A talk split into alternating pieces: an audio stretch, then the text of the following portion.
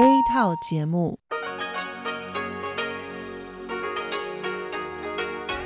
ที่นี่สถานีวิทยุเรดิโอไต้หวันอินเตอร์เนชันแนล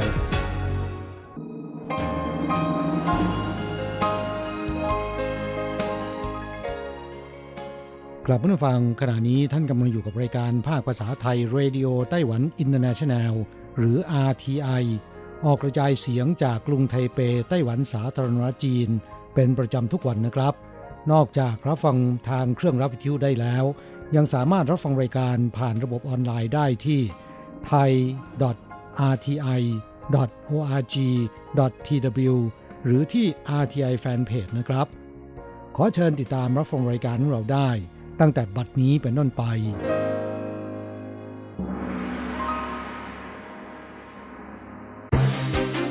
ลำดับแรก ขอเชิญติดตามรับฟัง ข่าวประจำวัน สวัสดีครับ คุณผู้ฟังที่เคารพ ข่าววันจันทร์ที่ 9 พฤศจิกายน พุทธศักราช 2563 รายงานในผมแสงชัย กิตติภูมิวงศ์หัวข้อข่าวที่สำคัญมีดังนี้ ไต้หวันยังไม่ได้รับเชิญเข้าร่วมประชุม WHA กระทรวงการต่างประเทศชี้ จะพยายามเรียกร้องต่อไป หลังการเลือกตั้งในสหรัฐคณะกรรมการความมั่นคงของไต้หวันชี้ว่าสหรัฐยังคงดำเนินนโยบาย ปรามจีนเป็นมิตรกับไต้หวัน งานประกวดสิ่งประดิษฐ์รุ่นยาวโลก IEYI ไต้หวันกวาด 28 เหรียญทอง ครองเหรียญทอง 60%ของทั้งหมด ต่อไปเป็นรายละเอียดของข่าวครับ การประชุมสมัชชาใหญ่องค์การอนามัยโลกหรือว่า WHA สมัยที่ 73 กำลังจะเริ่มขึ้นแบบออนไลน์ เริ่มตั้งแต่วันที่ 9 ถึง 14 พฤศจิกายน ไต้หวันยังไม่ได้รับเชิญเข้าร่วมประชุม โอเจียงอันโฆษกกระทรวงการต่างประเทศของไต้หวันแถลงในวันที่ 9 WHO คำนึงจุดยืนทางการเมือง ปฏิเสธ เชิญไต้หวันเข้าร่วมประชุม ไม่เพียงเป็นการริดรอน สิทธิด้านสุขนามัยของชาวไต้หวัน ยังขัดต่ออุดมการณ์สูงสุดของ WHO ที่กำหนดว่า health for all หรือสุขภาพทั่วหน้าสำหรับทุกคน โอเจียงอันชี้ว่าไต้หวันมีความเชื่อมั่น สังคมโลกให้การสนับสนุนไต้หวันมากขึ้น ได้แก่สหรัฐ ยุโรป แอฟริกา ลาตินอเมริกา หน่วยงานด้านบริหาร และนิติบัญญัติประเทศต่างๆ แสดงจุดยืนสนับสนุนต่อไต้หวันอย่างเปิดเผย สื่อมวลชนจากประเทศต่างๆ NGO ด้านการแพทย์และสุขนามัย ให้การสนับสนุนอย่างแข็งขัน แสดงให้เห็นว่าการเข้าร่วม WHO ของไต้หวันมีความสำคัญต่อ สาธารณสุขของโลก ดังนั้นทั่วโลกจึงให้การสนับสนุน แม้ไม่ได้รับเชิญเข้าร่วมประชุม โอเจียงอันชี้ว่ารัฐบาลไต้หวันยังคงวางแผนดำเนินกิจกรรมในช่วงการประชุม WHA จัดประชุมออนไลน์ ในหัวข้อโรคมะเร็ง เชิญข้าราชการ และผู้เชี่ยวชาญจากยุโรป อเมริกา เป็นต้นเข้าร่วมประชุม ดำเนินการอย่างเป็นรูปธรรม แสดงถึงการอุทิศด้านสาธารณสุขต่อสังคมโลก เข้าต่อไปนะครับ คณะกรรมาการต่างประเทศและกลาโหม สภานิติบัญญัติของไต้หวัน ประชุมพิจารณางบประมาณความมั่นคงในวันที่ 9 ได้เชิญ ชิวกัวเจิ้งอธิบดีกรมความมั่นคงแห่งชาติ รายงานตอบข้อซักถาม ชิวกัวเจิ้งให้สัมภาษณ์นักข่าว ก่อนเข้าร่วมประชุมในตอนเช้าว่า ไม่ว่าใครจะชนะเลือกตั้งในสหรัฐ นโยบายโดยรวมของสหรัฐยังดำเนินไปในทิศทาง ปรามจีนเป็นมิตรต่อไต้หวัน ซึ่งไต้หวันจะเสริมสัมพันธ์กับสหรัฐอย่างต่อเนื่อง เกี่ยวกับปัญหาไต้หวันกับจีนนั้น ชิวกัวเจิ้งกล่าวว่า ไต้หวันต้องช่วยเหลือตนเองก่อน แล้วคนอื่นจึงจะช่วยเหลือพวกเรา ไม่สามารถพึ่งพาผู้อื่นทั้งหมดสำหรับในอนาคต นโยบายสหรัฐต่อไต้หวันนั้น ไม่เปลี่ยนแปลง เขากล่าวว่า นโยบายสหรัฐมีความต่อเนื่อง ไม่เปลี่ยนแปลง หากเปลี่ยนก็จะมีขั้นตอน ไม่เปลี่ยนแปลงแบบกระทันหัน การปรับนโยบายจะเร็วหรือช้า กรมความมั่นคงจะติดตามต่อไป ต่อกรณีมีผู้หวั่นเกรงว่าในช่วงการส่งมอบตำแหน่งระหว่างประธานาธิบดีเก่าและใหม่ของสหรัฐ อาจมีความเสี่ยงสงคราม ระหว่างช่องแคบไต้หวัน จิวกัวเจิงชี้ว่า สถานการณ์ช่องแคบในขณะนี้ค่อนข้างตึงเครียด กรมความมั่นคงจะติดตามว่ามีความผิดปกติหรือไม่ ประเมินสถานการณ์ต่างๆ เพื่อหาทางรับมือให้ดีที่สุด ป้องกันฝ่ายตรงข้ามรุกราน หรือลุกล้ำเข้าสู่อาณาเขตของไต้หวันชิวกัวเจิ้งกล่าวว่า นี่คือเหตุผลทำไมพวกเราเปิดประชุมความมั่นคงแห่งชาติ และติดตามภาวะการสำคัญอย่างใกล้ชิด สถานการณ์ต่างๆ อาจเกิดขึ้นได้ พวกเราคอยติดตามตลอดเวลา ทางด้านเฉินหมิงทงประธานคณะกรรมการกิจการจีนแผ่นดินใหญ่ของไต้หวัน กล่าวถึงความสัมพันธ์สหรัฐจีนว่า หลังการเลือกตั้งในสหรัฐผ่านพ้นไป ภาวะการแข่งขันขับเคี่ยว ระหว่างจีนกับสหรัฐยังดำเนินต่อไม่เปลี่ยนแปลง ความขัดแย้งอาจผ่อนคลายบ้าง แต่ในด้านการรักษาโครงสร้างอำนาจของโลก การดำเนินนโยบายสหรัฐต่อจีน อาจเปลี่ยนวิธีการแต่กลยุทธ์โดยรวมไม่เปลี่ยนแปลง เฉินหมิงทงกล่าวว่า โจไบเดนจะดำเนินนโยบายปกป้องประโยชน์ของสหรัฐ ควบคุมกติกาโลก ปกป้องสันติภาพเอเชียแปซิฟิกเฉินมิงทงเชื่อมั่นต่อคำกล่าวของโจไบเดน ในอดีตที่จะสนับสนุนไต้หวัน ไต้หวันและสหรัฐจะเสริมสัมพันธภาพระหว่างกันต่อไปข้อต่อไปครับเป็นเรื่องที่คณะกรรมการควบคุมสถาบันการเงินชี้ว่า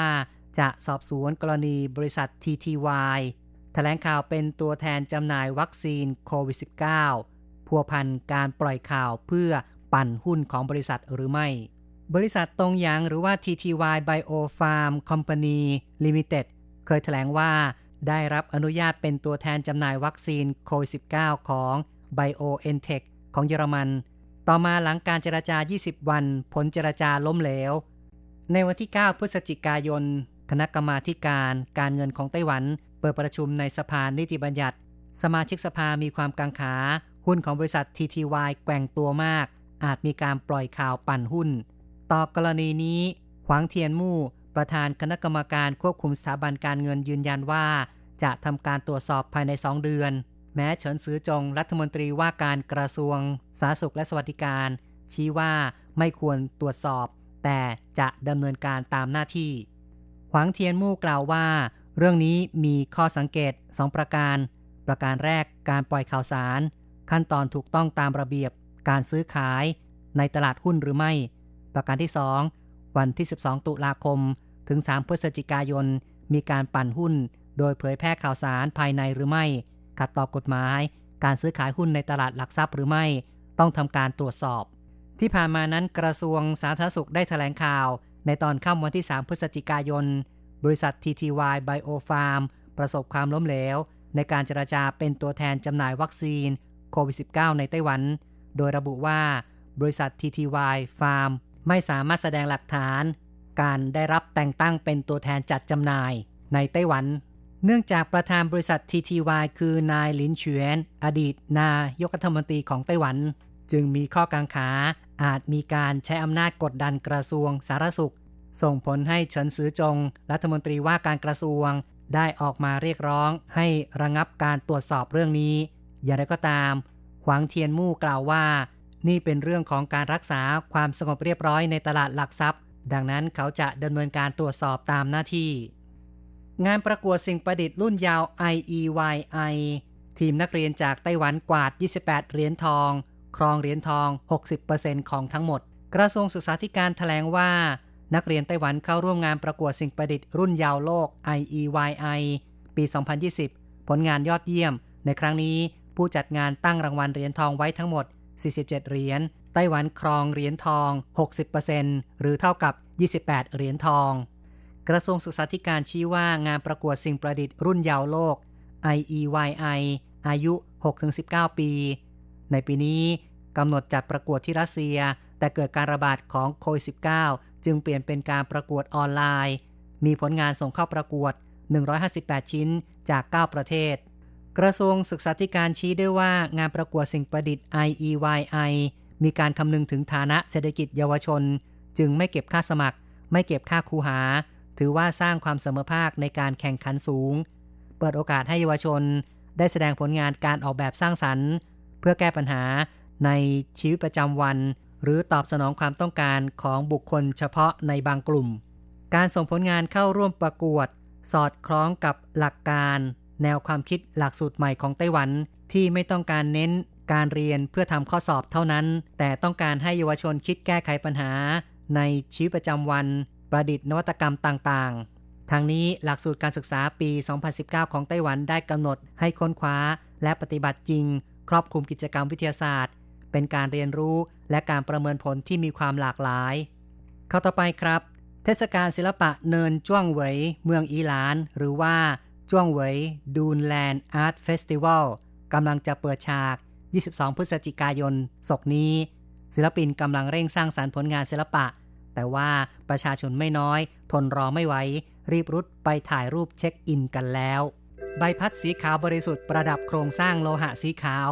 ลมจากมหาสมุทรแปซิฟิกพัดมา ใบพัดเหล่านี้พลิ้วไสวราวกับเต้นระบำงดงามตระการตายิ่งนัก การตกแต่งยังไม่เสร็จ แต่ประชาชนบางส่วนรอไม่ไหว มาถ่ายรูปเช็คอินกันแล้ว งานศิลปะสูง 5 เมตรนี้ มีชื่อเรียกว่าอีแปลว่าเกาะ สร้างจากแนวความคิด ความเข้มแข็งชนพื้นเมือง ในยุคบุกเบิก ผลงานอีกชิ้นหนึ่ง ต้นไผ่ 400 กว่าต้น ถูกย้อมทาเป็นสีขาว บรรยากาศราวกับหิมะหลงฤดู แทรกตัวอยู่บนเนินทราย ลินจือเมี่ยว ผู้ว่าการเมืองอีหลานบอกว่า มีกลุ่มองค์กร9แห่งช่วยกันประชาสัมพันธ์ ส่วนเฉินเหมยซิ่วผู้ในการสำนักท่องเที่ยวบอกว่า งานศิลปะแต่ละชิ้นยิ่งใหญ่มาก มาดูขณะนี้จะได้เห็นขั้นตอนการสร้างสรรค์งาน งานเทศกาลศิลปะบนเนินทรายจ้วงเหวย จะเปิดฉากอย่างเป็นทางการ 22 พฤศจิกายน เปิดให้ประชาชนเพลิดเพลินกับงานศิลปะชมการแสดง นอกจากนี้เริ่มตั้งแต่ 14 พฤศจิกายน ทุกสุดสัปดาห์ มีการออกร้านขายของรวม 4 สัปดาห์ด้วย ข่าวจากอาทียในส่วนของข่าวไต้หวันจบลงแล้วครับ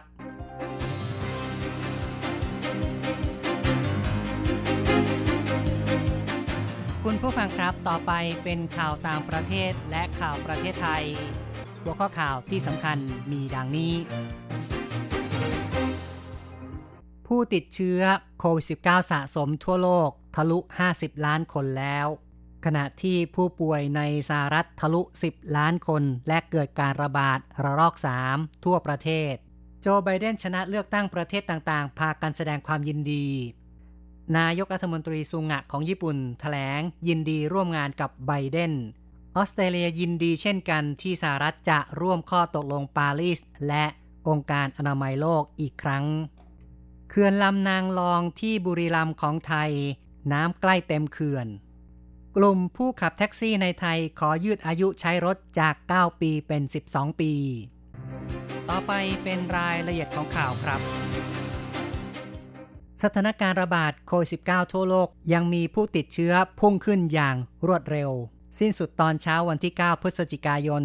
ทั่วโลกมีผู้ติดเชื้อโควิด -19 ทะลุ 50 ล้านคนแล้ว หนึ่งในสี่ของจำนวนนี้เพิ่มขึ้นในเวลาเพียงแค่ 30 วันเท่านั้น แสดงให้เห็นการระบาดทั่วโลกระลอกที่ 2 มีความรุนแรงมาก 10 อันดับประเทศที่มีผู้ติดเชื้อสะสม สูงที่สุดคือสหรัฐ อันดับ 1 10.2 ล้านคน อินเดีย 8.5 ล้านคน บราซิล 5.6 ล้านคน ฝรั่งเศส 1.7 ล้านคน รัสเซีย 1.7 ล้านคน สเปน 1.3 ล้านคนอาร์เจนตินา 1.2 ล้านคน สหราชอาณาจักร 1.1 ล้านคน โคลอมเบีย 1.1 ล้านคน และเม็กซิโก 9 แสนกว่าคน ทางนี้สถานการณ์ในสหรัฐถือว่าน่าเป็นห่วงมาก มีผู้ป่วยสะสมทะลุ 10 ล้านคน และเกิดการระบาดระลอก 3 ทั้งประเทศด้วยสหรัฐมีผู้ติดเชื้อรายใหม่มากเป็นประวัติการ เมื่อวันเสาร์เพิ่มขึ้น 131,000 กว่าคน ผู้ป่วยรายใหม่ในช่วง 7 วันที่ผ่านมาเพิ่มขึ้นวันละ 15,000 กว่าคน เพิ่มขึ้นประมาณ 29%เข้าต่อไปนะครับ ผู้นำจากประเทศต่างๆ ทั่วโลกแสดงความยินดีกับโจไบเดนของพรรคเดโมแครตว่าที่ประธานาธิบดี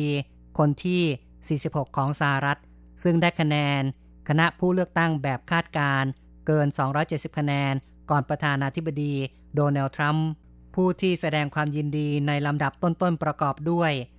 นายกรัฐมนตรีอังเกลาเมเคิลของเยอรมนี ประธานาธิบดีเอ็มมานูเอลมาครงของฝรั่งเศส นายกรัฐมนตรีไอร์แลนด์กรีกและอิรัก ประธานาธิบดีโจโกวิโดโดของอินโดนีเซีย ประธานาธิบดีมุนแจอินของเกาหลีใต้ เป็นต้น ตลอดจน นายกรัฐมนตรีโยชิฮิเดะซุงะของญี่ปุ่น ได้เปิดเผยในวันที่ 9 ว่า เขายินดีจะทำงานร่วมกับนายโจไบเดน ว่าที่ประธานาธิบดีของสหรัฐ กระชับสัมพันธมิตรของสองประเทศ สร้างสันติภาพและความรุ่งเรืองในอินโดแปซิฟิก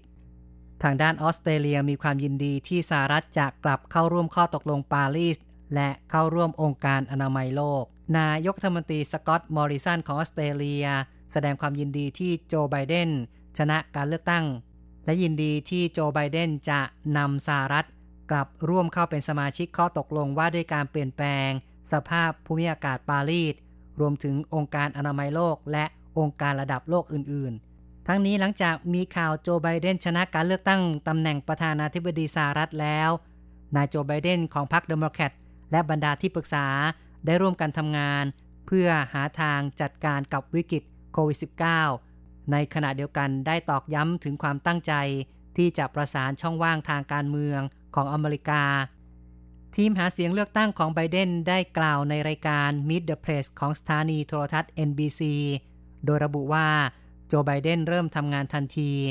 วางแผนเปิดตัวคณะทำงานโควิด ในวันจันทร์ ซึ่งจะมีดรวิเวกเมอร์ที่อดีตสารแพทย์ใหญ่เป็นผู้นำทีม โจไบเดนได้ถแถลงถึงการรวมประเทศเป็นหนึ่งเดียว เพื่อความเป็นเอกภาพ ลดอุณหภูมิ การใช้ถ้อยคำรุนแรงในช่วงการหาเสียง และหาทาง ทำงานเพื่อบริหารประเทศร่วมกันสำหรับทิศทางตลาดการเงินทั่วโลกมีแนวโน้มพุ่งขึ้นหลังจากโจไบเดนชนะการเลือกตั้งประธานาธิบดีในสหรัฐ ที่ผ่านมาตลาดหุ้นได้พุ่งขึ้นตั้งแต่สัปดาห์ที่แล้ว เมื่อมีแนวโน้มโจไบเดนจะชนะการเลือกตั้ง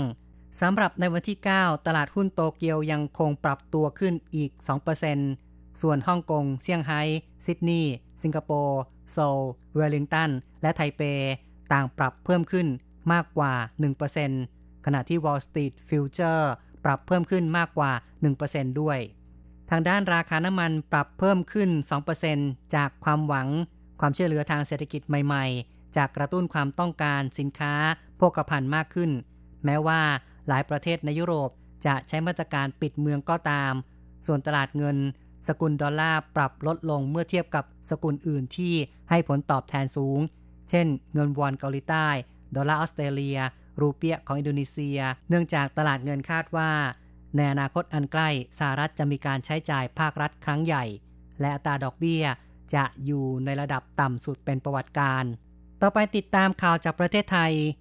น้ำที่สะสมตามป่าเขาและพื้นที่สูงไหลรวม เข้าเขื่อนลำนางรอง เขื่อนใหญ่ของบุรีรัมย์ล่าสุดนั้นปริมาณน้ำเกือบเต็มความจุ สถานการณ์เขื่อนลำนางรองอำเภอโนนดินแดง จังหวัดบุรีรัมย์ในวันที่ 9 พฤศจิกายน มีปริมาณน้ำมากเกือบเต็มจากความจุ 121 ล้านลูกบาศก์เมตร เนื่องจากที่ผ่านมาฝนตกสะสมตามแหล่งต้นน้ำทำให้ไหลมาสมทบอย่างต่อเนื่อง น้ำเอ่อท่วมหาดทรายเทียม ซึ่งเป็นแหล่งท่องเที่ยวธรรมชาติอีกแห่งหนึ่ง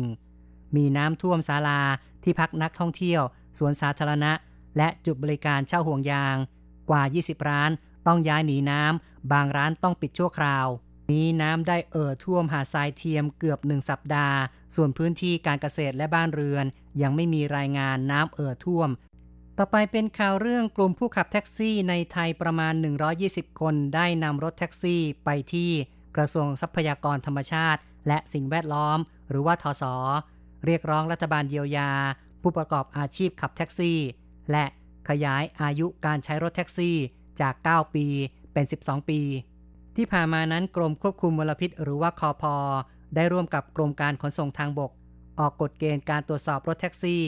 ทางด้านโครงสร้างรถ ระบบความปลอดภัย และมลพิษ ซึ่งต้องผ่านเกณฑ์กำหนด ส่งผลกระทบกับค่าใช้จ่ายที่เกิดขึ้นในการตรวจสอบ โดยรัฐบาลเป็นผู้รับผิดชอบค่าใช้จ่ายส่วนนี้แล้ว อย่างไรก็ตามตัวแทนผู้ขับรถแท็กซี่ได้เข้าพบ นายวราวุฒิศิลปะอาชา รัฐมนตรีว่าการทศโดยต้องการให้ขยายอายุการใช้รถแท็กซี่จนถึง 12 ปี แต่ผลการเจรจาในเบื้องต้นจะขยายบางส่วนในห่วงเวลา 3 ปี เนื่องจากต้องคำนึงถึงปัญหามลพิษทางอากาศ และผลกระทบต่อสุขภาพจากฝุ่น PM 2.5 และต้องมีการตรวจสภาพตามหลักเกณฑ์มาตรฐาน ทางนี้ผลการศึกษาที่ผ่านมาพบว่ารถเก่าจะสร้างมลพิษที่สูงขึ้น อย่างไรก็ตามกลุ่มผู้ขับรถแท็กซี่ยังคงยืนยันว่าจะขอพบกับนายวารุธต่อไป และระบุว่าต้องการให้ขยายอายุการใช้งานรถแท็กซี่จาก 9 ปี เป็น 12 ปีตลอดไปเเป็นการเยียวยาผู้ประกอบการทั้งหมด ต่อไปเป็นรายงานอัตราแลกเงินอ้างอิงตอนบ่ายวันที่ 9 พฤศจิกายน โอนเงิน 10,000 บาท ใช้ 9,570 เหรียญไต้หวัน แลกซื้อเงินสด 10,000 บาทใช้ 9,920 เหรียญไต้หวัน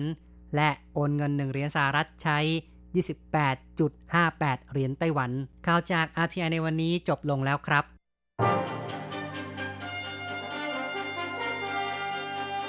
ท่านกำลังรับฟังรายการภาคภาษาไทยเรดิโอไต้หวันอินเตอร์เนชันแนลหรือ RTI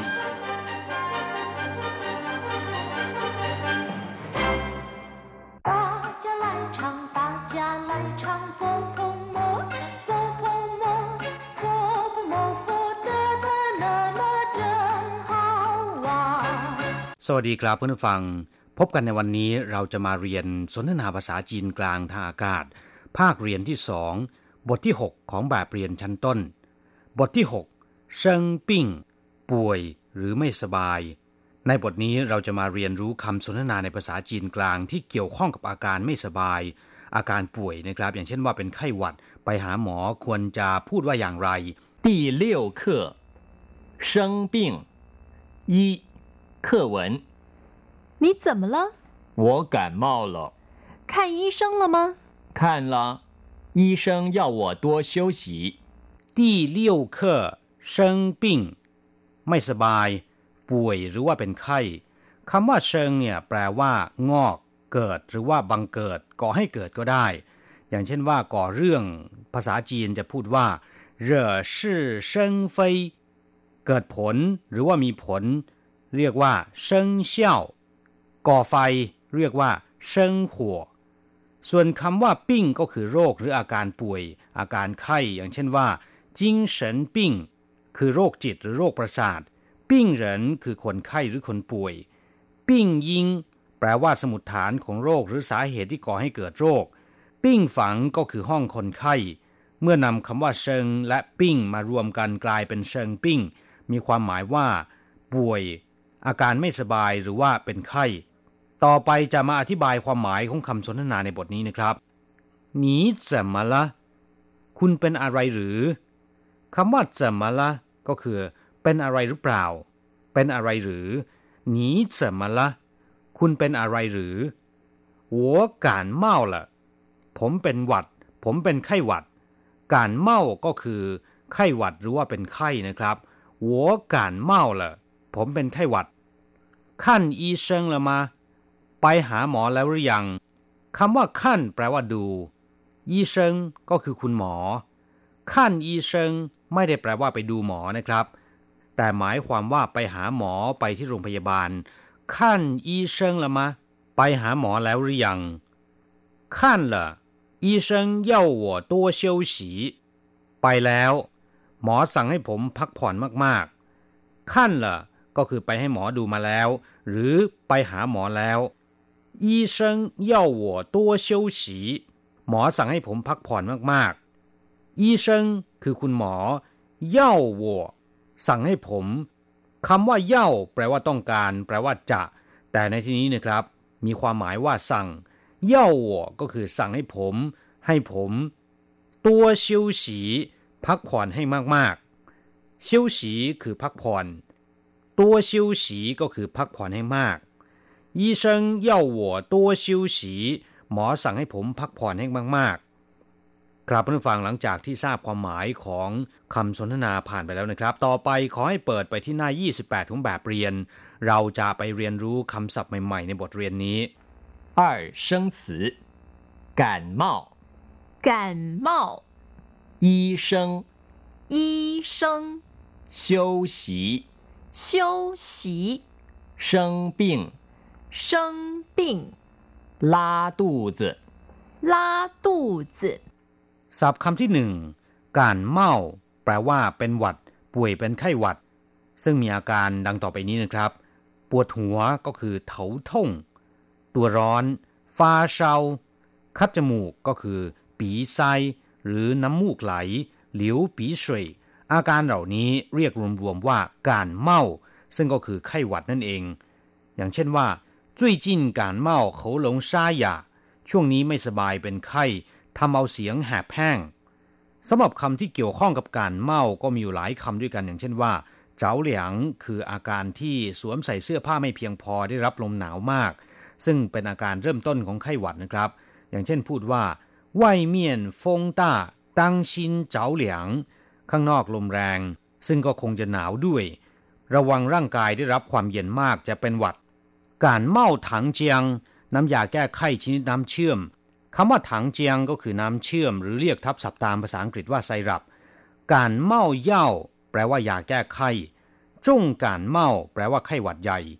นอกจากแปลว่าไข้หรือว่าไข้หวัดแล้วนะครับคำว่าการเมายังมีความหมายว่าไม่พอใจ ไม่ชอบอีกด้วยนะครับ อย่างเช่นว่า我对他很感冒ผมไม่ชอบหน้าเขาศัพท์คำที่สองยีเซิงแปลว่าคุณหมอ นายแพทย์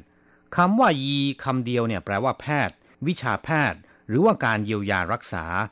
เรียกว่ายีนะครับ อย่างเช่นว่า ยีเย่นก็คือโรงพยาบาล ยีเหลียว การบำบัดรักษาโรคภัยไข้เจ็บ ยีเฉวก็คือวิชาแพทย์ หรือแพทยศาสตร์ ยีเฉวจงชินศูนย์การแพทย์ ยีเซิงแปลว่าหมอหรือว่านายแพทย์ หรือบางครั้งก็เรียกว่ายีชือหรือใต้ฟูก็ได้นะครับ ถ้าเป็นหมอฟันเราเรียกว่ายายี หมอเสนารักษ์หรือว่าแพทย์ทหารนะครับ เรียกว่าจุนยี ส่วนคำว่าจงยีก็คือหมอจีนหรือหมอแผนโบราณซียีก็คือหมอแผนปัจจุบัน ศัพท์คำที่สามชิวฉีแปลว่าพักหรือพักผ่อน อย่างเช่นว่า工作累了就休息吧ทำงานเหนื่อยมากก็หยุดพักผ่อนเถิด百货公司星期天不休息ในวันอาทิตย์ ห้างสรรพสินค้าไม่ได้หยุดพัก今天我想请假休息วันนี้ผมอยากจะขอลาพักผ่อนคำว่าชิวคำเดียวเนี่ยมีความหมายว่าหยุดชะงักหรือว่าเลิกก็ได้นะครับ อย่างเช่นว่าชิวเฉวแปลว่าหยุดเรียน ชิวจ้าก็แปลว่าหยุดพัก หมายถึงว่าหยุดพักในวันหยุดพิเศษของตนนะครับ ชิวอย่างหมายถึงการหยุดพักเพื่อให้สุขภาพร่างกายดีขึ้น หรือการพักฟื้น ทุยชิวแปลว่าเกษียณ ชิวหุยก็แปลว่าเลิกประชุม ส่วนคำว่าฉีก็มีความหมายว่าพักหรือว่าหยุดอยู่แล้วนะครับ เมื่อนำคำทั้งสองคำมารวมกันกลายเป็นชิวฉีแปลว่าพักหรือว่าหยุดพัก ศัพท์คำที่สี่เชิงปิ้งแปลว่าไม่สบาย เป็นโรค ป่วยหรือว่าเป็นไข้ อย่างเช่นว่า我生病了需要看医生ผมไม่สบายต้องการไปหาหมอ他生病了要请假 เขาป่วยต้องการขอลาพักคำว่าเชิงคำเดียวเนี่ยมีความหมายมากมายนะครับ เช่น แปลว่าชีวิต แปลว่าเกิด บังเกิด หรือก่อให้เกิดก็ได้ อย่างเช่นว่าเชิงหายจื่อก็แปลว่าคลอดลูกเชิงรื่แปลว่าวันเกิดยี่เชิงแปลว่าชั่วชีวิต หรือว่าตลอดชีวิตเชิงเชี่ยวแปลว่ามีผลใช้บังคับเหร่อชื่อเชิงเฟยแปลว่าก่อเรื่องก่อราวขึ้น เรียกว่า 惹是生非 ส่วนคำว่า 病 ก็คือโรค อาการไม่สบาย เช่น 心脏病 โรคหัวใจ 请病假 ลาป่วย 病人 แปลว่าคนไข้ 精神病 แปลว่าโรคประสาทหรือโรคจิต 妇女病 แปลว่าโรคของสตรี ปิ้งกู้ แปลว่าป่วยตาย เสียชีวิตด้วยโรคนะครับ เรียกว่า ปิ้งกู้ เมื่อนำทั้งสองคำมารวมกัน ได้ความหมายว่าป่วย ไม่สบาย เป็นไข้ หรือจะพูดว่าปู้ชู้ฝูก็ได้นะครับ มีความหมายอย่างเดียวกัน แต่โดยมากจะใช้ในอาการป่วยที่ไม่รุนแรง อาการป่วยเล็กๆน้อยๆเรียกว่าปู้ชู้ฝูแปลว่าไม่สบายนะครับศัพท์คำต่อไปลาตู้จื่อแปลว่าท้องร่วง หรือว่าท้องเดิน ท้องเสียก็ได้นะครับ ต้องวิ่งสุขาบ่อยๆเรียกว่าลาตู้จื่อคำว่าลาเนี่ยแปลว่าถ่ายอุจจาระ อย่างเช่นว่าลาต้าเปียน ก็แปลว่าถ่ายอุจจาระนะครับลาชีแปลว่า ท้องเสีย ท้องเดิน นอกจากนี้คำว่าลาเนี่ยยังมีความหมายอื่นๆอีกมากมายนะครับ อย่างเช่นว่าเฉาลาเฉาจุงมือ ลากวนชีแปลว่าตีสนิท สร้างความสัมพันธ์ ส่วนคำว่าตู้จื่อแปลว่าท้อง อย่างเช่นว่าตู้จื่อเออละแปลว่าท้องหิวตู้จื่อปู้ชู้ฝู แปลว่าไม่สบายที่ท้อง ซึ่งอาจจะเป็นเพราะว่าท้องเสียหรือว่าท้องอืดก็ได้นะครับครับผู้ฟังสนทนาภาษาจีนกลางในบทนี้ หวังว่าจะเป็นประโยชน์ต่อท่าน เราจะกลับมาพบกันใหม่ในบทเรียนถัดไป สวัสดีครับ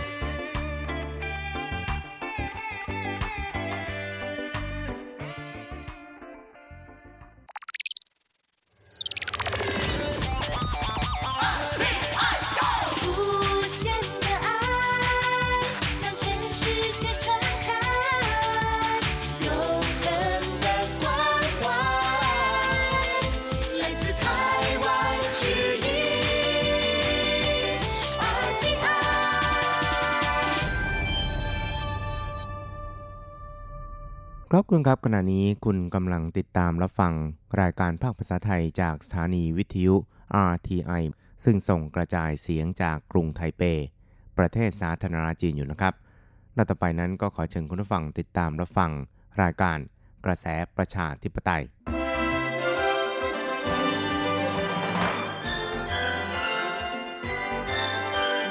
กระแสประชาธิปไตย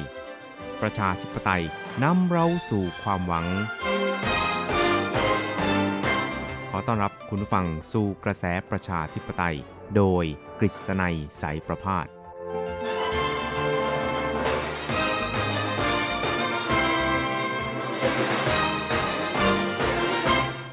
วัสดีครับคุณผู้ฟังที่รักและเคารพทุกท่านครับ ผมกฤษณัยสารพาดก็กลับมาพบกับคุณผู้ฟังอีกครั้งหนึ่งครับ ในช่วงเวลาของกระแสประชาธิปไตยนะครับ ซึ่งก็จะพบกับคุณผู้ฟังเป็นประจำทุกสัปดาห์ครับ ในค่ำวันจันทร์แล้วก็เช้าวันอังคาร 3 ครั้งด้วยกันนะครับ เราก็จะนำเอาเรื่องราวความเคลื่อนไหวที่น่าสนใจทางด้านการเมืองในไต้หวันในช่วงที่ผ่านมา มาเล่าสู่ให้กับคุณผู้ฟังได้รับฟังกันนะครับ ครับและสำหรับเรื่องแรกที่เราจะมาคุยกันนะครับ ก็คงจะหนีไม่พ้นเกี่ยวกับการเลือกตั้งผู้นำโลกหรือว่าผู้นำสหรัฐนะครับ ซึ่งก็ผ่านพ้นไปแล้ว ตั้งแต่เมื่อกลางสัปดาห์ที่ผ่านมาแต่ว่าผลการเลือกตั้งนั้นก็เรียกได้ว่าทำให้ผู้คนนั้นต้องอยู่ในสภาวะเหมือนกับการเเข้าไปในเตาอบนะครับ แล้วก็ออกมาที่เตานึ่ง เสร็จแล้วก็ ลงไปในน้ำเย็นอะไรทำนองนี้นะครับ ซึ่งก็คือว่าเดี๋ยวเดี๋ยวร้อนเดี๋ยวหนาวอะไรทำนองนี้นะครับ โดยเฉพาะอย่างยิ่งคู่แข่งขันทั้งสองคนก็คือ ประธานาธิบดีโดนัลด์ทรัมป์นะครับแล้วก็นายโจไบเดนจากพรรคริพับลิกันนะครับกับพรรคเดโมแครตนะครับซึ่งทั้งสองนั้นก็เรียกได้ว่ามีคะแนนที่สูสีกันมากเลยทีเดียวนะครับ ถึงแม้ว่าคะแนนแบบ popular vote เนี่ยนะครับนายไบเดนนั้นจะ นำทิ้งห่างประธานาธิบดีโดนัลด์ทรัมป์แต่ว่าในส่วนของคะแนนในแต่ละรัฐนะครับก็คือในส่วนของออจำนวนผู้ที่จะเป็นตัวแทนของแต่ละรัฐมาเลือกประธานาธิบดีนั้นก็คู่ขี้กันสูสีกันมากพอสมควรเลยทีเดียวนะครับ ซึ่งจนถึงขณะที่รายงานข่าวนี้นะครับ ก็ยังคงอออยู่ในสภาพที่มีความไม่แน่นอนอยู่พอสมควรนะครับ แต่ว่า มีแนวโน้มว่านายไบเดนนั้น จะเป็นผู้ได้รับชัยชนะในการเลือกตั้งคราวนี้ แล้วก็ทำให้ประธานาธิบดีโดนัลด์ทรัมป์นั้น กลายเป็นประธานาธิบดีสหรัฐที่อยู่ในตำแหน่งเนี่ยเพียงวาระเดียวอีกคนหนึ่งแล้วนะครับ เพราะฉะนั้นเนี่ยในช่วงอีก 4 ปีข้างหน้านี่นะครับแนวนโยบายต่างๆ ของสหรัฐนั้นก็คงจะต้องเป็นไปในทิศทางของพรรคเดโมแครตนะครับ ซึ่งก็เรียกได้ว่าเป็นพรรคการเมือง สองหนึ่งในสองพรรคใหญ่นะครับ แล้วก็เคยเป็นรัฐบาลมาแล้ว เพราะฉะนั้นเนี่ยเฟรายลายมือในการบริหารบ้านเมืองของพรรคเดโมแครตนี่นะครับ ก็คงจะเเป็นที่ประจักษ์กันอยู่แล้วนะครับ ว่าจะนำพาสหรัฐเนี่ยไปในทิศทางใดนะครับ ซึ่งในส่วนที่เกี่ยวข้องกับแนวนโยบายต่อไต้หวันนั้นก็คิดว่าคงจะ ไม่ได้มีอะไรเปลี่ยนแปลงมากมายนักกันนะครับ ซึ่งในส่วนของท่านประธานาธิบดีไช่อิงหวนผู้นำไต้หวันนะครับ ก็ได้ยืนยันใน 3 หลักการในการดำเนินความสัมพันธ์กับสหรัฐซึ่งถึงแม้ว่าจะมีการเปลี่ยนหรือไม่ได้เปลี่ยนผู้นำใหม่ก็ตามเนี่ยนะครับ คือได้เผยแพร่ใน Facebook ส่วนตัวของท่านประธานาธิบดีไช่เนี่ยนะครับ โดยได้ระบุนะครับบอกว่าในส่วนของไต้หวันเองนั้นจะ ยึดใน 3 หลักการด้วยกันนะครับ หลักการประการแรกก็คือไต้หวันนั้นก็จะต้องติดตามสถานการณ์บนช่องแคบไต้หวันเนี่ยอย่างใกล้ชิดเลยทีเดียวนะครับ แล้วก็รักษาเสรีภาพทั้งทางด้านการเมืองเศรษฐกิจ และสังคมในไต้หวันเนี่ยให้มีอยู่ในสภาพที่มั่นคงต่อไปนะครับ ส่วนหลักการประการที่ 2 นั้นก็คือ จะต้องรักษาความสัมพันธ์กับพรรคการเมืองใหญ่ทั้งสองพรรคของสหรัฐเนี่ยต่อไปนะครับ แล้วก็มีการติดต่อแลกเปลี่ยนอย่างใกล้ชิดมากยิ่งขึ้นนะครับ และอีกประการหนึ่งก็คือ ไต้หวันนั้นมีความเชื่อมั่นนะครับว่า กระแสแห่งการสนับสนุนไต้หวันของสหรัฐนั้นจะเป็นกระแสหลักในประเทศสหรัฐอเมริกานะครับ ซึ่งในส่วนของไต้หวันเองนั้นก็จะต้องเร่งดำเนินการในความพยายามที่จะกระชับให้มีความสัมพันธ์ที่ลึกซึ้งมากยิ่งขึ้นนะครับ ซึ่งก็ถือได้ว่าเป็นแนวนโยบายของออท่านประธานาธิบดีไช่อิงหวนนะครับ ซึ่งสำหรับในส่วนของสภาบริหารนั่นก็คือ ท่านนายกรัฐมนตรีสูจันชังนะครับ ก็อยู่ในลักษณะที่เป็นทิศทางเดียวกันแน่นอนเลยทีเดียวนะครับ นั่นก็คือจะต้องดำเนินความสัมพันธ์นะครับ แล้วก็ไม่ว่าใครจะขึ้นมาเป็นผู้นำสหรัฐเนี่ยนะครับ ก็จะยังคงไม่แปรเปลี่ยนที่สหรัฐเนี่ยนะครับ สนับสนุนประชาธิปไตยนะครับ แล้วก็ไต้หวันนั้นก็ ถือได้ว่าเป็นประเทศที่อยู่ในระบอบประชาธิปไตย ซึ่งนายติงหยีหมิงนะครับในฐานะโฆษกสภาบริหารไต้หวันนั้นก็บอกว่าในสถานการณ์ความเคลื่อนไหวเกี่ยวกับการเลือกตั้งสหรัฐนั้นก็จะเห็นได้ว่า เนื่องจากจีนนั้นได้ดำเนินนโยบายกดดันนะครับ หรือว่ากดขี่ฮ่องกงกับสินเกียงมาโดยตลอดนะครับ ตลอดจน มีเหตุของโรคระบาดร้ายแรงนะครับก็คือโควิด -19 ที่ส่งผลกระทบไปทั่วโลกนะครับเพราะฉะนั้นเนี่ยก็ทำให้วงการต่างๆ ในสหรัฐนั้น รู้สึกไม่พอใจต่อจีนเป็นอย่างมากเลยทีเดียวนะครับ ซึ่งในฐานะที่เป็นประเทศประชาธิปไตยเช่นเดียวกัน รัฐบาลไต้หวันนะครับก็หวังว่าในอนาคตนะครับก็จะช่วงชิงนะครับให้สหรัฐนั้นยังคงให้การสนับสนุนต่อไต้หวันนะครับ แล้วก็ มีการร่วมมือกันในส่วนของความมั่นคงปลอดภัยระดับภูมิภาค ความร่วมมือทางด้าน เศรษฐกิจการค้าตลอดไปจนถึงประเด็นที่เกี่ยวข้องกับสิทธิมนุษยชนด้วยนะครับ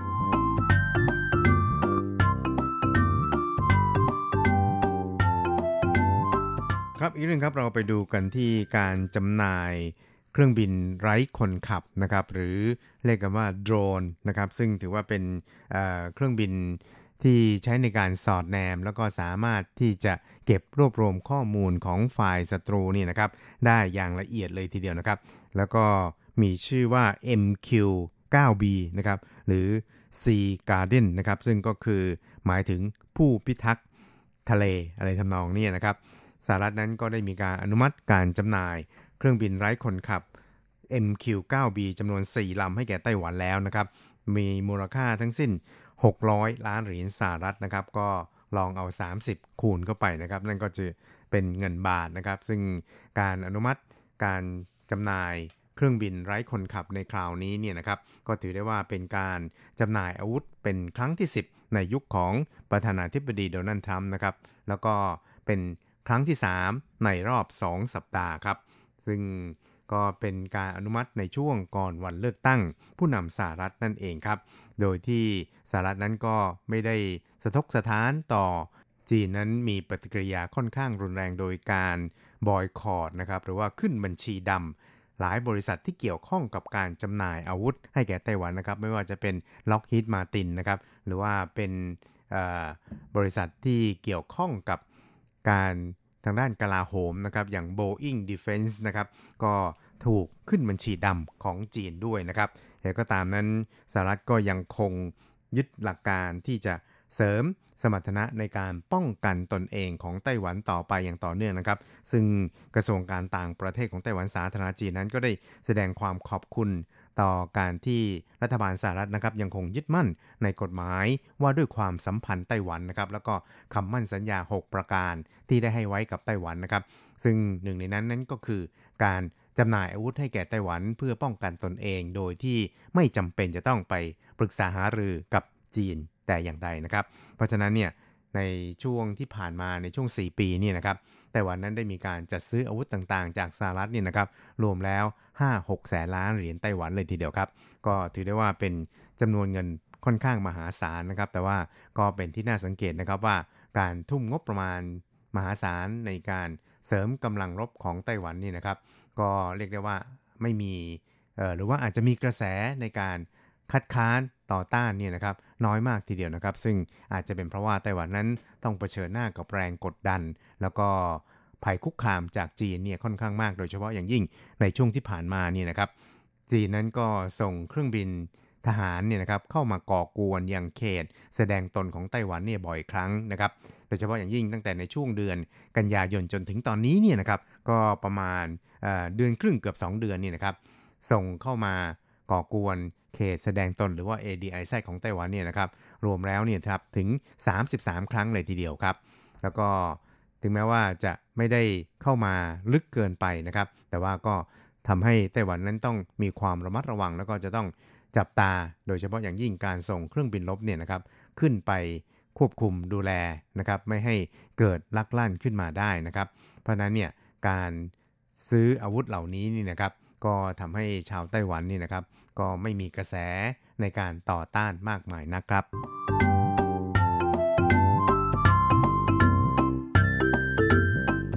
ครับอีกเรื่องครับเราไปดูกันที่การเคลื่อนไหวในประชาคมโลกของไต้หวันกันบ้างครับ ซึ่งเมื่อสัปดาห์ที่ผ่านมานะครับ ก็มีสมาชิกรัฐสภา ของประเทศต่างๆ ในทวีปแอฟริกาถึง 29 ประเทศนะครับ รวมถึง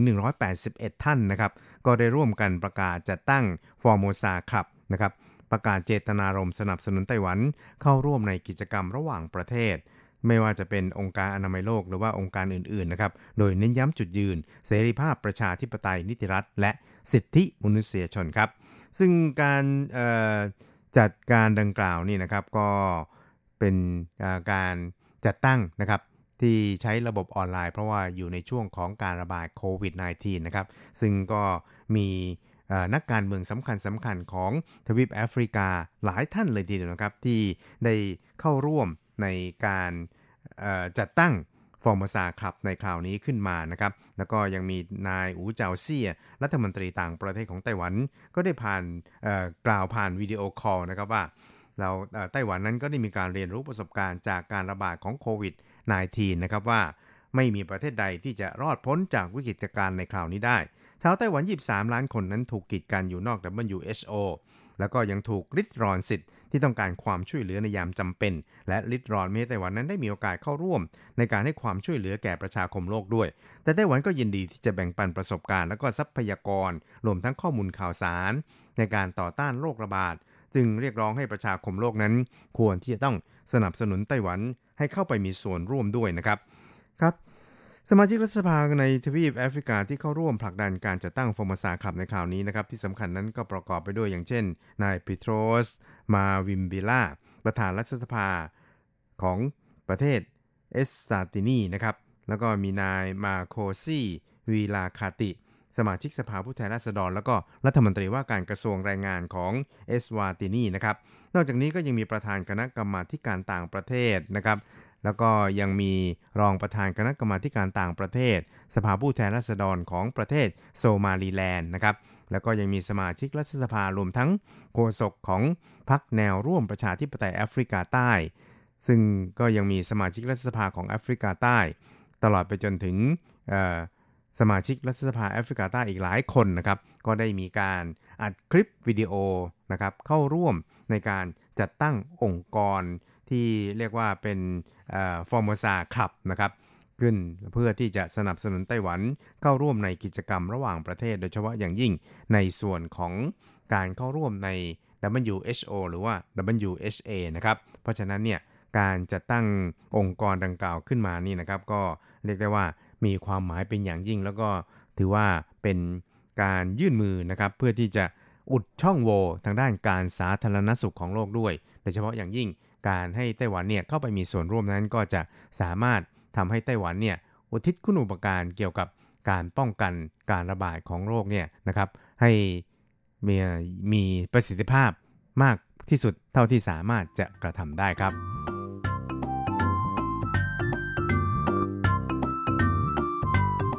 ครับคุณครับเวลาของกระแสประชาธิปไตยในวันนี้ก็หมดลงแต่เพียงเท่านี้นะครับ เราจะกลับมาพบกันใหม่ในสัปดาห์หน้า สวัสดีครับ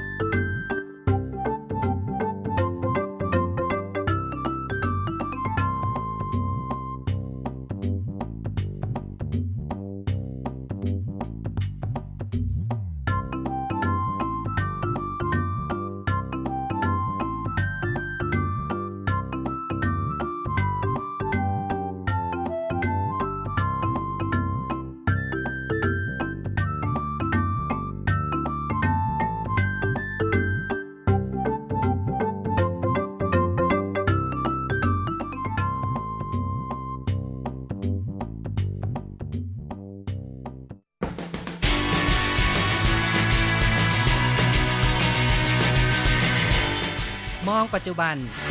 โลกปัจจุบัน เปลี่ยนแปลงตลอดเวลา ทุกอย่างไม่หยุดอยู่กับที่ ย้อนอดีต ย้อนดูเรื่องราว วัฒนธรรม ความคิด ความเป็นอยู่ของผู้คนในอดีต มองปัจจุบัน ย้อนอดีตดำเนินรายการโดย แสงชัย กิตติภูมิวงศ์รถจรัสยนต์สุวรรณ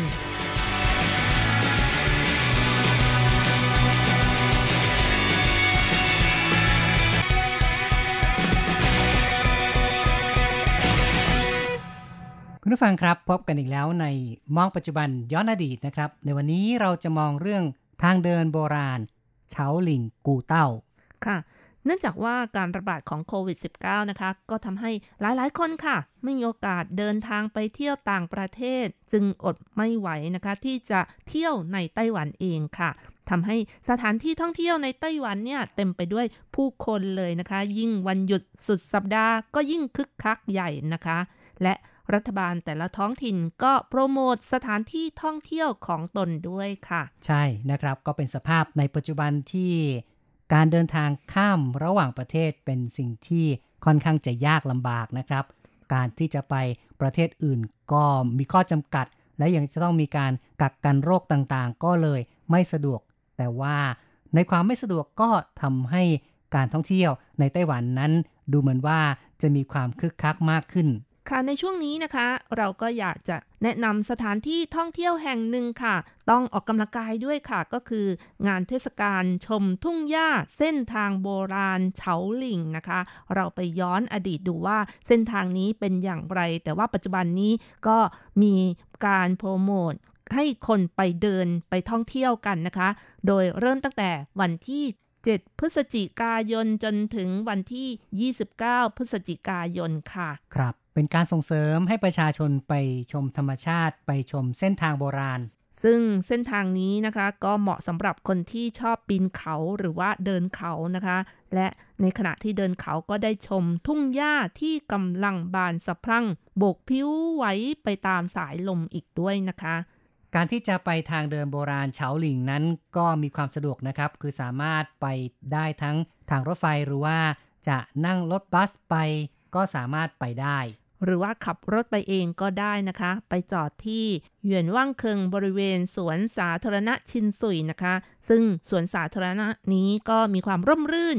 มีสายน้ำไหลผ่านแล้วก็เห็นปลานะคะแหวกว่ายไปมาอย่างมีความสุขเลยค่ะ ใช่ บรรยากาศนี่ดีมากๆนะครับ ค่ะ หากจะนั่งพักผ่อนที่นี่ก็ไม่เลวทีเดียวนะคะ อากาศดีแล้วก็ยังมีห้องน้ำสาธารณะอยู่ด้วยค่ะครับจากนั้นก็สามารถเดินขึ้นเขาไปทางเดินเพื่อไปที่เส้นทางโบราณเฉาหลิงระยะทางประมาณ 1.2 กิโลเมตรนะคะ แต่ว่าเดินไปจริง ๆ นี่รู้สึกว่านานเหมือนกันนะคะ เพราะครับว่ามันต้องปีนเขาขึ้นไปค่ะ ใช่ ไม่ใช่เป็นทางที่ราบเรียบนะครับเป็นเส้นทางที่ต้องปีนขึ้นไปไต่ขึ้นบนภูเขา การเดินไปนั้นบนเส้นทางสายโบราณนั้นก็จะมีจุดต่างๆ ที่เป็นจุดที่น่าสนใจและยังมีป้ายอนุสรณ์ลำลึกเหตุการณ์ต่างๆ เอาไว้ด้วย ก็สามารถที่จะเข้าไปศึกษา ดูว่าความเป็นมานั้นเป็นอย่างไรบ้าง ค่ะ ยกตัวอย่างป้ายหินรำลึกสงเจิ้นหมันเยียนนะคะ ก็เป็นป้ายที่เหมือนกับว่าความหมายคือ ป้ายสยบมารนั่นเองค่ะ มื่อเดินต่อไปจนถึงจุดสูงสุดก็มีป้ายหินเขียนคำว่าหูที่แปลว่าเสือนะคะ เป็นอักษรโบราณค่ะทำไมมีป้ายเสืออยู่ที่นี่ มีเสือดุหรือเปล่าเนาะนะครับ ก็มีสาเหตุแน่ ๆนะครับ เป็นเพราะค่ะอะไรครับ ก็การที่ตั้งป้ายเสืออยู่ที่นี่นะคะ ก็เล่ากันว่าที่นี่จะมีลมที่พัดแรงมากค่ะ เพื่อเอาเสือเนี่ยมาสยบลมนั่นเองค่ะครับตามความเชื่อของชาวจีนในสมัยก่อนค่ะ ใช่ก็คือว่าเป็นความเชื่อนะครับ สถานที่ที่มีลมแรงหรือว่าสถานที่ที่อาจจะมีภัยพิบัติมาก ๆ บางครั้งก็ต้องหาทางสยบภัยนะครับ เพราะฉะนั้นก็เลยมีการตั้งป้ายเสือขึ้นมา เพราะว่าเสือมีความดุก็คงจะสามารถสยบลมได้ตามความเชื่อล่ะนะครับ ค่ะ แล้วก็จากนั้นก็เดินไปถึงอู้โขนะคะ ซึ่งเป็นจุดรอยต่อเขาสองลูก แล้วก็ยังเป็นรอยต่อระหว่างเมืองอีหลันกับนครนิวไทเปอีกด้วยค่ะ ที่อู้โขนี้ก็จะมีศาลาชมทิวทัศน์ หากมองไปด้านที่มีทะเลนะคะ ก็จะเห็นเกาะเต่าหรือว่ากุยซันเต่าอย่างชัดเจนเลยค่ะ ทิวทัศน์สวยงามมากนะคะครับ เป็นจุดรอยต่อระหว่างนครนิวไทเปกับจังหวัดอีหลานนะครับ ในช่วงนี้ในจุดนี้ก็ ถือว่าเป็นสถานที่ที่สามารถมองออกไปได้ไกลในทะเล อย่างที่บอกคือสามารถเห็นเกาะเต่า ซึ่งเกาะเต่านั้นปัจจุบันไม่มีผู้คนอาศัยอยู่ แต่ว่าเปิดให้นักท่องเที่ยวสามารถขึ้นไปท่องเที่ยวได้ค่ะ จากนั้นนะคะก็สามารถเดินไปตามบันไดเพื่อไปที่สถานีต้าหลีค่ะสำหรับคนที่นั่งรถไฟนะคะ ครับก็สามารถที่จะเดินทางด้วยรถไฟไปยังจุดหมาย ปลายทางหรือว่า กลับบ้านก็แล้วแต่นะครับค่ะ แต่สำหรับคนที่ขับรถไปเองก็ต้องเดินย้อนกลับมานะคะ จากที่จุดสูงสุดแล้วก็เดินกลับมาที่สวนสาธารณะชินซุย แล้วก็ขับรถกลับบ้านค่ะ คนที่นั่งรถไฟถ้าไปลงที่สถานีฝูหลงนะคะ ก็สามารถเดินทางแบบชนิดที่เดินเท้านะคะ ไปตามเส้นทางถนนที่ใช้ขนส่งลำเลียงสินค้าเกษตรในสมัยก่อนนะคะ ตอนนี้ก็กลายเป็นถนนลาดยางไปแล้วนะคะ เดินไปตามทางก็มีป้ายบอกระยะทางประมาณ 3-4 กิโลเมตรนะคะ จนถึงสวนสาธารณะชินซุยค่ะ ครับ ก็เป็นการเดินทางท่องเที่ยวที่เรียกว่าสะดวกง่ายดายนะครับ แต่สำหรับคนที่ไม่อยากจะเดินแบบชนิดที่ไกลมากๆเลยนะคะ ก็สามารถนั่งรถเมสาย 887 จากสถานีฟูหลงไปยังสวนสาธารณะชินสุยได้เหมือนกันค่ะ แต่ว่าต้องบอกนะคะว่า โอ้โห ชั่วโมงหนึ่งมีคันหนึ่งนะคะ ครับ ก็รถค่อนข้างจะน้อยนะครับสำหรับคนที่อยากจะนั่งรถเมล์ก็ต้องตรวจดูเวลาหน่อยหนึ่งไม่งั้นเนี่ย รอนานานๆเลยล่ะนะครับค่ะ อย่างไรก็ตามผู้ดูแลอุทยานก็บอกว่ากิจกรรมในปีนี้ โดยเฉพาะอย่างยิ่งในช่วงวันหยุดสุดสัปดาห์ ที่มีการจัดงานเทศกาลชมทุ่งหญ้าเส้นทางโบราณเฉาหลิงนะคะ ก็สามารถที่จะนั่งรถเล็กที่บริการให้มี 3 จุดด้วยกันนะคะ แต่ว่าต้องเสียค่าโดยสารนะคะ 3 จุดนี้ก็ได้แก่ ศูนย์บริการท่องเที่ยวฝูหลง ศูนย์บริการท่องเที่ยวต้าหลี แล้วก็ปากซอยหยวนว่างเคิงนั่นเองค่ะ ครับก็ขอสรุปนะครับ คือคุณรจรัตน์เนี่ยก็แนะนำว่าหากอยากจะไปชมทุ่งหญ้าเส้นทางโบราณเฉาหลิงนั้นนะครับ ในช่วงนี้เนี่ยก็สามารถเดินทางโดยการใช้รถไฟไปที่สถานีฟูหลงนะครับ แล้วก็จากสถานีรถไฟนั้นสามารถเดินไปยังจุดที่จะขึ้นไปบนเส้นทางโบราณได้ ถ้าหากว่าไม่อยากเดินก็ สามารถเลือกใช้บริการนั่งรถเมล์สาย 877 หรืออาจจะนั่งรถที่ทางผู้จัดงานได้จัดเอาไว้นะครับ ซึ่งการนั่งรถเมล์รถบัสก็สามารถร่นระยะเวลาในการเดินทางให้สั้นลงได้ แต่คุณก็ยังคงต้องไต่เขาเองล่ะนะครับค่ะเมื่อไปถึงปากทางขึ้นภูเขาแล้ว ก็ไต่ขึ้นไปตามทางเดินสายโบราณกันนะครับ และหลังจากที่ได้ปีนเขาเส้นทางโบราณเฉาหลิงกันแล้ว ที่ใกล้สถานีรถไฟต้าหลี ก็จะมีศาลเจ้าที่สวยงามอยู่ศาลเจ้าหนึ่งนะคะ ชื่อว่าศาลเจ้าต้าหลีเทียนกงค่ะ หรือศาลเจ้าชิ่งหวินนะคะ เป็นศาลเจ้าที่มีชื่อเสียง มีผู้คนไปกราบไหว้บูชากันเยอะนะคะอ๋อเนาะก็อาจจะบอกว่าเป็นของแถมด้วยนะครับ ก็คือว่าไปขึ้นภูเขาแล้วก็อาจจะแสวงบุญนิดหน่อยก็ ไปสักการะสิ่งที่นับถือว่างั้นเถอะค่ะศาลเจ้านี้นะคะ หันหน้าเข้าหาทะเล แล้วก็ด้านหลังติดภูเขาสวยงามนะคะ สามารถขึ้นไปบนจุดที่สูงสุด ชมทิวทัศน์ แล้วก็จะเห็นเกาะเต่าหรือว่ากุยซันเต่าได้ด้วยค่ะครับซึ่งศาลเจ้าหลักนี้ก็จะเส้นไหว้เง็กเซียนฮ่องเต้นะคะ เป็นหลักค่ะ ส่วนเทพรองก็คือเจ้าแม่ทับทิม หรือว่าเจ้าแม่มาจูนะคะ เป็นวัดเก่าแก่ที่มีอายุเกือบ 200 ปีแล้วค่ะครับ นับว่าเป็นจุดท่องเที่ยวอีกแห่งหนึ่ง คือนอกจากชมธรรมชาติแล้วก็สามารถเข้าไปชมสถาปัตยกรรมวัดจีนได้ด้วยเอาละครับหลังจากที่คุณผู้ฟังได้ฟังเรื่องราวของการท่องเที่ยว เส้นทางโบราณเฉาหลิงนะครับ ที่ถือว่าเป็นการ จัดเทศกาลชวนคนไปเที่ยวกันในปัจจุบันแล้ว ต่อไปเราก็มาทำความรู้จักกับความเป็นมาของเส้นทางโบราณสายนี้กันนะครับ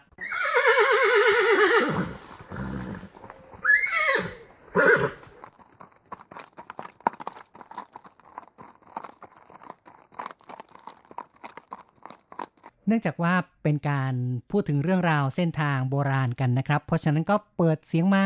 สร้างบรรยากาศหน่อยนะครับ คล้าย ๆ กับว่าย้อนกลับไปยุคอดีต เส้นทางสายนี้เคยเป็นเส้นทางลำเลียงสินค้า เคยเป็นเส้นทางเดินทางระหว่างกรุงไทเปกับเมืองอีหลานนะครับ ค่ะเส้นทางโบราณเฉาหลิงนะคะ ก็เป็นเส้นทางเชื่อมต่อระหว่างหยวนว่างเคิงเขตก้งเหลียวของนครนิวไทเป กับเขตภูเขาต้าหลีของตำบลโถเฉิงเมืองอีหลานค่ะ เป็นส่วนหนึ่งของเส้นทางถนนโบราณทางด้านเหนือที่ติดต่อระหว่างเมืองว่านหวาและเมืองอีหลานในอดีตนะคะ ที่หลงเหลืออยู่ในปัจจุบันค่ะ คือหมายถึงว่าเป็นเส้นทางที่สร้างกันมาใช้กันมาตั้งแต่โบราณ จนถึงปัจจุบันนี้ก็ยังสามารถ ใช้ในการสัญจรได้แต่ว่าไม่ได้ใช้สัญจรเพื่อการขนสินค้าหรือเพื่อการเดินทางเชื่อมต่อระหว่างสองเมืองเหมือนในอดีตนะครับ กลายเป็นว่าเป็นเส้นทางไปท่องเที่ยวกันซะแล้วนะครับค่ะ จากการบันทึกของเรื่องราวในอดีตนะคะ ก็ระบุว่าถนนแห่งนี้บุกเบิกโดยชนพื้นเมือง ชนเผ่าผิงผู่นะคะ ก่อนที่ราชวงศ์ชิงจะมาปกครองไต้หวันค่ะ เป็นเส้นทางระหว่างว่านหวาและ เมืองอีหลานค่ะ นานวันเข้าก็ใช้เป็นเส้นทางสัญจรไปมาระหว่างสองเมืองนี้ โดยจุดเริ่มต้นจากเขตว่านหวาของกรุงไทเป ซึ่งสมัยก่อนก็เรียกกันว่าเหมิงเจีย ที่นี่ก็เป็นเขตที่ทำการค้าที่สำคัญในอดีตนะคะ อยู่ในความปกครองของตั้นสุยทิงค่ะ แล้วก็ไปยังเกอร์มาหลันทิง ซึ่งก็คือเขตการปกครองของที่นี่นะคะ ปัจจุบันก็คือเมืองอีหลันนั่นเองค่ะ ในอดีตจะ เรียกเส้นทางนี้ว่าตั้นหลันกู่เต้า หรือว่าเส้นทางโบราณตั้นหลันนั่นเองนะคะ ส่วนคำว่าเฉาหลิงนะคะ มาจากคำว่าเฉาก็คือต้นหญ้า ส่วนคำว่าหลิงก็คือยอดเขา เพราะฉะนั้นเฉาหลิงก็คือบริเวณยอดเขาที่ค่อนข้างสูง และสองข้างทางก็มีต้นหญ้าขึ้นอยู่มากมาย ราวกับว่าไม่มีต้นไม้อื่นขึ้นมาปกคลุมเลยค่ะ ครับ เพราะฉะนั้นบริเวณเส้นทางโบราณสายนี้ก็มีชื่อเรียก 2 อย่างนะครับ ก็แล้วแต่ว่าจะเรียกตามจุดหมายปลายทางว่าเป็นเส้นทางตั้นหลาน หรือว่าถ้าจะเรียกตามสภาพภูมิประเทศที่มีต้นหญ้าขึ้นมากมายนะครับ ก็จะเรียกกันว่าเส้นทางเฉาหลิงนะครับ ค่ะ เพราะว่าที่นี่นะคะ ต้นไม้อื่นไม่ขึ้นเลย ลมมันพัดแรงมาก อย่างที่บอกแล้วนะคะ ต้องเอาป้ายเสือนี่มาสยบลมเลยทีเดียวค่ะครับเส้นทางโบราณเฉาหลิงนี่มีความยาวประมาณ 8.5 กิโลเมตรนะคะ และระหว่างเส้นทางก็อย่างที่บอกแล้วนะคะ มีป้ายที่จัดเป็นโบราณวัตถุตั้งอยู่ อย่างเช่น ป้ายหินสงเจิ้น หมานเยียน ป้าย หินคำว่าหูนะคะ ผู้ที่ไปสลักป้ายหินสองคำนี้นะคะ ก็คือแม่ทัพหลิวหมิงเติงค่ะ ซึ่ง